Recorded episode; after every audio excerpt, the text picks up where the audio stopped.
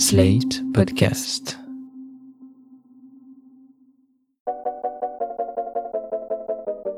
Bonjour et bienvenue dans Poire et Cahouette, le podcast de Slate.fr dédié à l'actualité des idées. C'est un épisode un peu spécial qu'on vous propose aujourd'hui, une sorte de poire et confinement. Coronavirus oblige, puisque nous sommes à domicile, Jean-Laurent Casselli et moi. Donc salut Jean-Laurent de loin. Oui, salut Hélène. Dans ces conditions, c'est difficile d'organiser un débat comme on le fait d'habitude dans Poire et Cahouette, mais on a quand même pensé à vous, à tout ce temps dont vous disposez en ce moment pour lire, pour réfléchir, puisque on l'a vu et entendu partout, on veut lire des livres on a du temps pour lire, on n'a que ça à faire de lire. Donc, on vous a concocté une sélection d'essais pour penser cette période très particulière que nous vivons, d'ambiance de fin du monde, de temps suspendu, d'enfermement, de solitude aussi. Et là, il y a un auteur particulièrement qui se distingue par son acuité, c'est Pablo Servigne. Oui, Pablo Servigne qui est connu en France pour avoir introduit le concept de collapsologie en 2015. Qu'est-ce qu'on peut lire de lui? Alors le classique, c'est l'ouvrage Comment tout peut s'effondrer, publié au Seuil donc en 2015 avec Raphaël Stevens. C'est dans cet ouvrage que la collapsologie est entrée dans le débat public et intellectuel français. Alors la collapsologie, c'est un néologisme qui désigne la discipline qui étudie euh, l'effondrement et l'empilement de crises financières, économiques, euh, climatiques, à présent sanitaires, qui euh, pourraient à terme, enfin à terme même à, à l'horizon, à un horizon assez proche, déclencher un effondrement, effondrement systémique. Cette notion de collapsologie a d'abord été prise un peu à la rigolade. Hein. Euh, d'ailleurs, les, auteurs eux-mêmes avaient inventé ce terme un peu par dérision. Je ne vais pas dire que c'était une vraie science, mais en, tout cas, c'était une, manière d'alerter les, pouvoirs publics et les lecteurs sur en fait le, rapprochement de l'horizon de fin du monde, qui n'est plus euh, qui n'est plus un terme lointain, mais qui peut nous, nous tomber dessus dans les dans les années à venir, selon eux. Et euh, on peut dire que l'actualité a, a, tendance à leur à leur donner raison. Donc, au-delà des classiques de la collapsologie, on peut s'intéresser à la revue Yggdrasil qui paraît tous les trois mois, qui émane donc de, Pablo Servigne et du courant euh, Collapso. J'ai euh, avec moi le dernier numéro, le numéro 4, et euh, bon c'est une revue plutôt bien faite qui a vocation à dépasser le constat évidemment très anxiogène de de l'effondrement pour partir sur l'après et la reconstruction, la recomposition d'un nouveau monde sur d'autres bases plus écologiques. Alors euh, on a on a dedans les classiques auxquels on s'attend sur la permaculture, sur le do it yourself. Il y a aussi des, bons conseils de lecture. C'est à la fois une revue de, presse et d'idées du, du, courant du mouvement Collapso, un, un, magazine un magazine à vocation pratique et puis un puis une revue d'idées en fait sur le mouvement écologiste euh, radical dans dans toute sa diversité. Alors il y a aussi un grand thème de réflexion euh, actuel autour de, de l'épidémie, c'est la question des villes. On le voit particulièrement à Paris ces derniers jours. Il y a beaucoup de personnes, euh, des, jeunes gens ou des familles qui ont quitté la capitale pour la campagne avec euh, l'idée de se mettre au vert pour avoir euh, plus de place et plus de confort que dans leur petit appart, mais aussi peut-être avec cette idée que l'air y est plus sain. Ce qui est paradoxal, c'est qu'ils vont peut-être transporter le virus là-bas, mais bon, c'est un autre débat. Le sociologue Jean n'est pas étonné par cet exode. Il a expliqué ces derniers jours que dans l'imaginaire, la ville reste le lieu des mauvaises odeurs, des maladies et des émeutes. Et c'est vrai que c'est pas idiot de penser que dans un espace géographique euh, resserré, avec beaucoup d'interconnexions, une forte densité de population, des échanges très nourris, le risque de propagation est plus grand. Il me semble que la question des villes et des interconnexions urbaines est très intéressante. Qu'est-ce qu'on peut lire sur ce thème de la ville, lieu de tous les dangers? Oui, c'est vrai que c'est difficile en ce moment d'aimer les villes. Euh, elles nous épuisent, elles sont de moins en moins accessibles, de plus en plus dures. Et avec euh, la crise actuelle, on, on, on ressent effectivement les, limites. Alors, je voulais revenir sur un ouvrage qui a été publié initialement il y a en 2018, euh, Les métropoles barbares de Guillaume Faburel, édition Le Passager clandestin. C'est un livre qui a obtenu le prix du livre d'écologie politique 2018 euh, et qui est donc euh, une somme assez assez conséquente, une synthèse sur ce qu'on pourrait appeler la pensée critique de l'urbanisme et de l'aménagement du territoire par un auteur donc géographe à, à, Lyon, assez proche de, du courant de la géographie marxiste qu'on peut définir comme le, le, courant qui étudie l'inscription spatiale en fait et territoriale des, des inégalités. Dans son livre, il revient sur la question de la métropole qui est montée ces, ces, cette dernière décennie, les métropoles étant perçues comme des, des relais, euh, des têtes de pont de la mondialisation. Ce sont des espaces dans lesquels euh, l'accélération des flux, des rythmes de vie sont poussés à, leur, euh, à, leur, à leurs extrêmes. Ce sont des espaces aussi qui sélectionnent de plus en plus leur population en fonction de leur profil sociologique et de ce qu'elles apportent à la fameuse économie euh, de l'innovation, de la connaissance. Et ce sont aussi des, des, des, villes qui deviennent, on l'a dit, de plus en plus de plus en plus dures parce que de plus en plus inégalitaires, de plus en plus aussi quelque part urbanisées, c'est-à-dire que leur euh, leur, leur, caractère euh, de ville est quelque part euh, exagéré et tout le monde le ressent un peu ces, ces, dernières années. Tout le monde est un peu fatigué de la ville et avant même avant même la crise du coronavirus, on a vu une génération renouer avec l'utopie du retour à la terre. D'ailleurs, c'est là où je trouve que le, livre est aussi euh, intéressant, c'est qu'il, euh, après avoir passé en revue les critiques de la, métropolisation, il s'attarde sur les alternatives à cette urbanisation et notamment aux, volontés de désurbaniser la, ville ou d'inventer des formes de vie un peu alternatives ailleurs, à l'extérieur, en marge de la ville en fait. Donc là, on va retrouver bah, tous les courants dont on a parlé déjà, les, les néo-ruraux, euh, les zadistes, euh, les, jardins potagers, tout ce que vous voulez.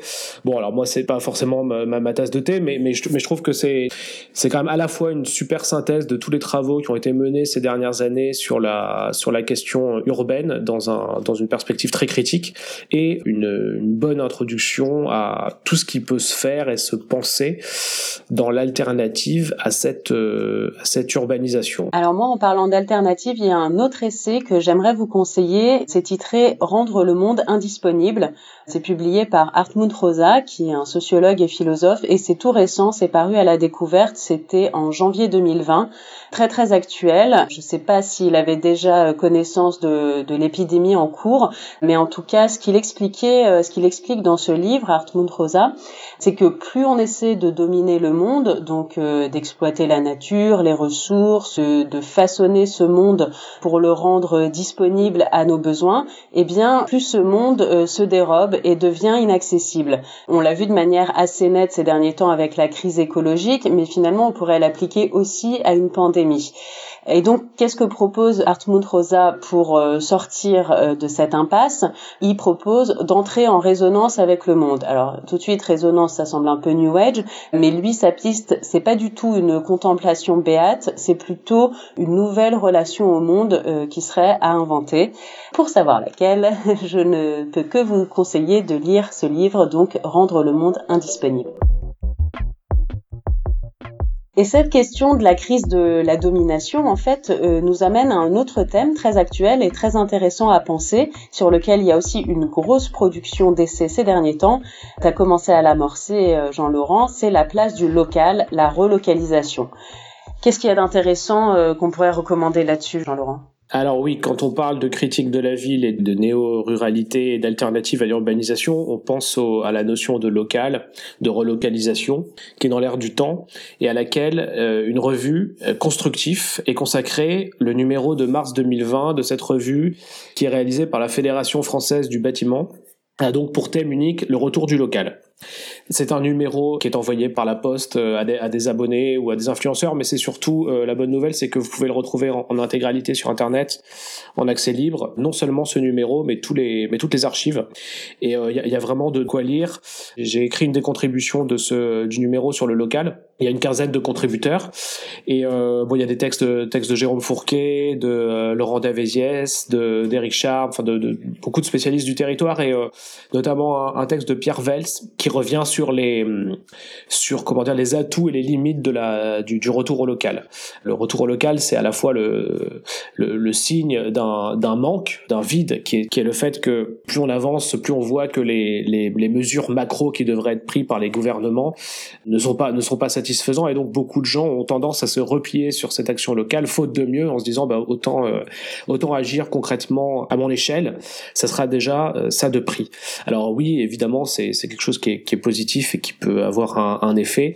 Mais l'auteur rappelle aussi dans sa contribution que le local ne réglera pas tout, à la fois parce que euh, il incorpore des, des risques de, de repli, euh, de repli sur le sur le sur le territoire immédiat, mais, mais aussi parce que l'autosuffisance et on, on, le voit de manière assez criante avec le début de la crise qu'on traverse, l'autosuffisance ne, ne, ne n'est pas forcément une solution euh, d'avenir, à la fois euh, en termes alimentaires et en termes d'échanges euh, commerciaux. Et enfin, il y a, quelque chose qu'on a tendance à oublier souvent, mais qui est essentiel, c'est que tous les territoires ne sont pas également lotis en ressources naturelles. Donc l'échange a aussi ses vertus et et donc la, solution pourrait passer à l'avenir par un, une meilleure articulation entre le local et euh, l'échelon continental voire euh, voire mondial.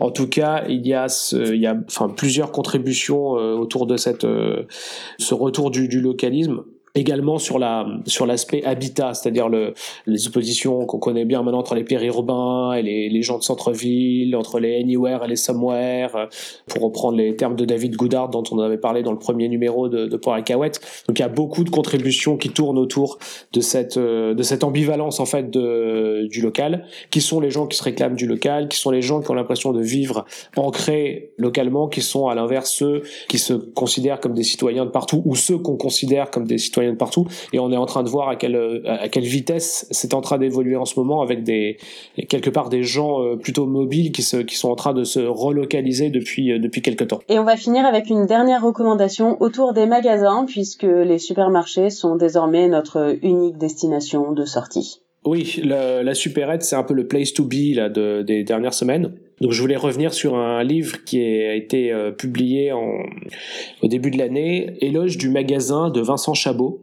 Alors Vincent Chabot est un sociologue spécialiste de la consommation et du commerce. Et ce livre est un, un assemblage de chroniques sur la, la consommation contemporaine. C'est un, un, ouvrage très pédagogique sur les, les différentes facettes du commerce d'aujourd'hui, à la fois euh, du commerce physique et du commerce dématérialisé.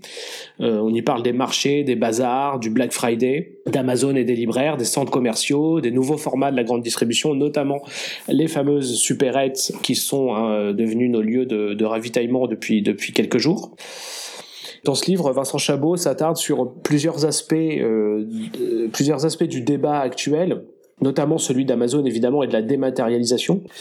Il rappelle que la vie en un clic qui est la version euh, Amazon du, du commerce, bah, elle a évidemment un impact. Elle a un impact sur la livraison urbaine, sur les conditions de travail des, des, des employés d'Amazon. Et là encore, euh, on, on, est en plein dans un débat, dans un débat euh, qui nous touche d'une d'une manière nouvelle. C'est depuis depuis ces derniers jours. Et puis euh, au-delà euh, au-delà d'Amazon, l'auteur rappelle à quel point le commerce c'est un lieu de ravitaillement, mais c'est aussi un lieu de construction de son identité, de un, un lieu de statut, comme disent les, les sociologues. Et alors il y a, y a, un chapitre que j'aime beaucoup sur les Parisiens à Trouville, là encore euh, sujet d'actualité. Donc il raconte comment le Monoprix euh, et l'épicier arabe de, Trouville en fait servent de lieu de rencontre et de et, de lieu aussi de parade en fait pour des, des gens, des résidents secondaires qui aiment euh, s'y montrer et, et dont la consommation est locale est le reflet de leur de leur statut social. Et donc voilà encore un exemple d'ouvrage euh, excellent qui avait son intérêt intrinsèque avant la crise actuelle, mais, mais qui prend une nouvelle saveur dans la situation actuelle. On va clore ce, ce numéro de Poire et Cahuète, hein, spécial euh, Poire et Confinement. Vous allez retrouver dans le texte qui accompagne le podcast euh, toutes les références dont on vous a parlé. J'en profite aussi pour vous dire qu'il y a des maisons d'édition qui prennent des dispositions inédites pour euh, vous apporter de la lecture, même en confinement. on peut citer La Découverte qui offre en accès libre certains de ses ouvrages à télécharger. C'est directement sur son site internet. il y a aussi, bon là c'est pas une maison d'édition, mais la plateforme de livres YouBooks qui a baissé son, euh, son coût d'abonnement classique à 90 centimes par mois au lieu de 10 euros habituellement. C'est valable seulement pendant trois mois. Et puis, euh, il y a une initiative pas mal du ministère de la Culture qui a lancé un site cette semaine, ça s'appelle La Culture chez nous, pour proposer euh, des, des, ressources culturelles gratuitement. Alors, pour l'instant, côté lecture, c'est encore assez décevant. Il y a surtout des manuels scolaires, mais on va surveiller ça de près. avec un peu de chance, ça va s'enrichir. Retrouvez Poire et Cahouette tous les 15 jours sur slate.fr ou sur votre application de podcast préférée. Si vous avez aimé cet épisode, n'hésitez pas à vous abonner, à nous mettre 5 étoiles et surtout à en parler autour de vous.